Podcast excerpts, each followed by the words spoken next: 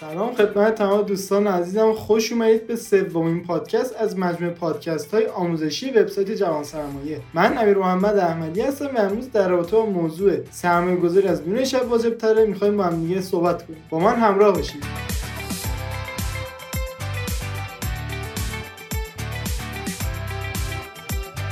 موضوع سرمایه گذاری کردن. مخصوصا این چند ساله توی ایران خیلی باب شد و خیلی هم با ارائه آموزشاشون تونستن پولای خیلی خوبی رو در بیارن در این حوزه. اما سرمایه گذاری کردن هم خب قطعا اصول خودشو داره. مثلا شما اگه ریسک گریز باشید خیلی میترسید از اینکه مثلا پولتون یه جایی بذارید که خیلی امنیت آنچنانی نداشته باشه شاید بذارید تو بانک اصلا بانک هم بالاخره سالی 20 درصد میده دیگه.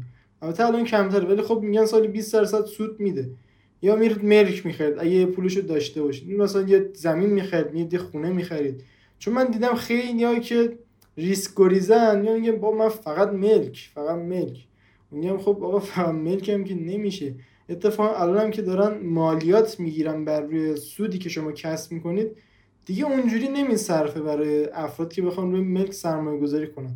فکر می‌کنم چهل درصد از سودی که شما می‌گیرید و مثلا شما یه ملکی رو خریده باشید متری یک میلیون تومن شده باشه ده میلیون تومن روی اون 9 میلیون تومن شما باید 40 درصد مالیات بدید. که فکر می‌کنم حدود 3 و 600 میشه به ازای هر متر که واقعا عدد زیادیه. اشتباه ترین سرمایه گذاری و ضررده ترین سرمایه گذاری سرمایه گذاری کردن روی دلار یعنی شما دلار بخری چرا؟ یک. آقا شما دلار می‌خری خودت داری تقاضا ایجاد می‌کنی. خودت داری دلار می‌کشی بالا. حتی اگه حجمت هم زیاد باشه قطعا اتفاق برات رخ میده. حتی اگه حجمت هم زیاد باشه یعنی ریالای زیادی داشته باشی که بخواد دلارش کنی قطعا تقاضا هم بیشتر میشه.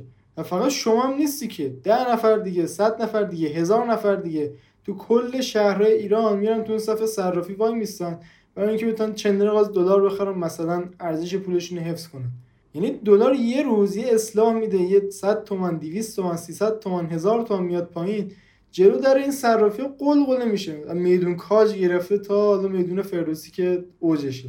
بعدش هم شما که دلار می‌خری برای اینکه ارزش پولتو حفظ کنی هر چقدرم که این دلار رشد کنه قطعا بقیه اجناس و کالا خیلی بیشتر از اون رشد می‌کنن. چون تورم اجناس و کالا خیلی بیشتر از تورمی که روی دلار اعمال میشه. فرض کنید مثلا دلار 25 تومن باشه الان یک گوشی هزار دلار رد بشه 25 میلیون تومن دیگه. ولی اینجوری نیست. روش مالیات میاد روش گمرکی میاد روش سختی واردات میاد. مثلا اون طرفی که داره واردات می‌کنه خب یه مقدار کار سخته دیگه چون که غیر قانونیه و قاچاقه.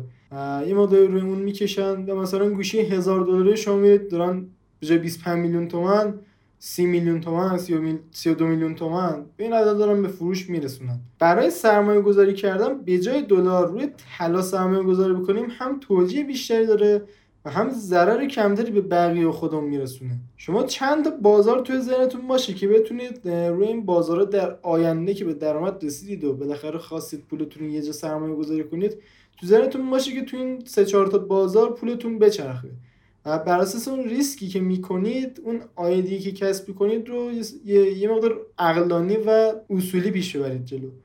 مثلا بازار طلا هست که کم ریسک ترینشه بعدش میشه بازار بورس بازار بورس و سهام که بازار خوبی هم هست واقعا. و الان که تیر ماه 1400 هستیم و خورداد ما من یادمه که خیلی بازار رو کف بود و خریدای خوبی انجام شد. و اونایی که اون موقع خریدن قطعا چند سال آینده نتیجهش رو می‌بینن.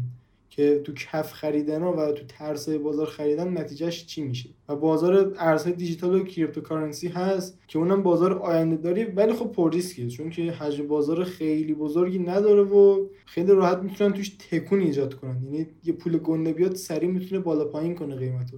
و خودتون هم دیدید که یه مثلا تو یه روز 50 درصد قیمت بیت می‌ریزه که واقعا حوزه خوبی هم هست و شما اگه hold کنید یعنی اصطلاحا نگه دارید. یعنی مثلا بیت کوین تو جای خوبش بخرید و نگه دارید قطعا سود خیلی خوبی می‌کنید بازار ملک هم هست که به دلیل مالیات بر عایدی سرمایه یعنی مالیات بر سودی که میگید که گفتم چیه دقیقا خیلی دیگه جذاب نیست. یعنی ریسکی که شما میگید ریسکش کمه خیلی نمیاد پایین دیگه نمیصرفه. و فکر می‌کنم این قانونی که تصویب کردن رو دارن از افرادی که سال 97 98 میخریدن هم می‌گیرن. یعنی دیگه از گذشته دارن حساب می‌کنن. بهترین راه برای ماهایی که بالاخره پولمون شاید به ملک نرسه اینه که تقسیم کنیم بین طلا بورس و رمزارزها. اگه مهارت معامله کردن یعنی سریع خرید و فروش بخواد بکنید روزانه خرید و فروش کنید دارید قطعا بازار رمزارزها گزینه خیلی خوبیه. بازار فارکس هم هست که اونم گزینه خیلی خوبیه و تو اونم می‌تونید فعالیت کنید. اما برای سرمایه گذاری کردن طلا بورس و رمزارزها که بر اساس اون ریسک ما میگیم طلا مثلا اگه کل دارایمون 100 درصد باشه میگیم مثلا طلا 30 درصد بورس 30 درصد 40 درصد بورس و رمزارزها هم 30 درصد. آیا ترید هم بلد باشیم بکنیم؟ یعنی معامله بلد باشیم بکنیم و سریع خرید و فروش کنیم که قطعا تو رمزارزها پول بیشتری میاریم و قطعا سود خیلی خوبی هم می‌بریم. خیلی ازتون ممنونم که تا انتها همراه بودید. اگه از این پادکست خوشتون اومد حتما به دوستاتون معرفی کنید تا بیان این پادکست رو گوش بدن و اطلاعاتشون بیشتر بشه. و اگه نظری پیشنهادی انتقادی چیزی دارید تو این بخش کامنت بنویسید و اگه موضوع خاصی هم تو ذهنتون هست که می‌تونید دربارش صحبت کنید و پادکست ضبط کنیم اون رو هم بنویسید تا در آینده بیشتر دربارهشون صحبت بکنیم خیلی مخلصم. موفق باشید.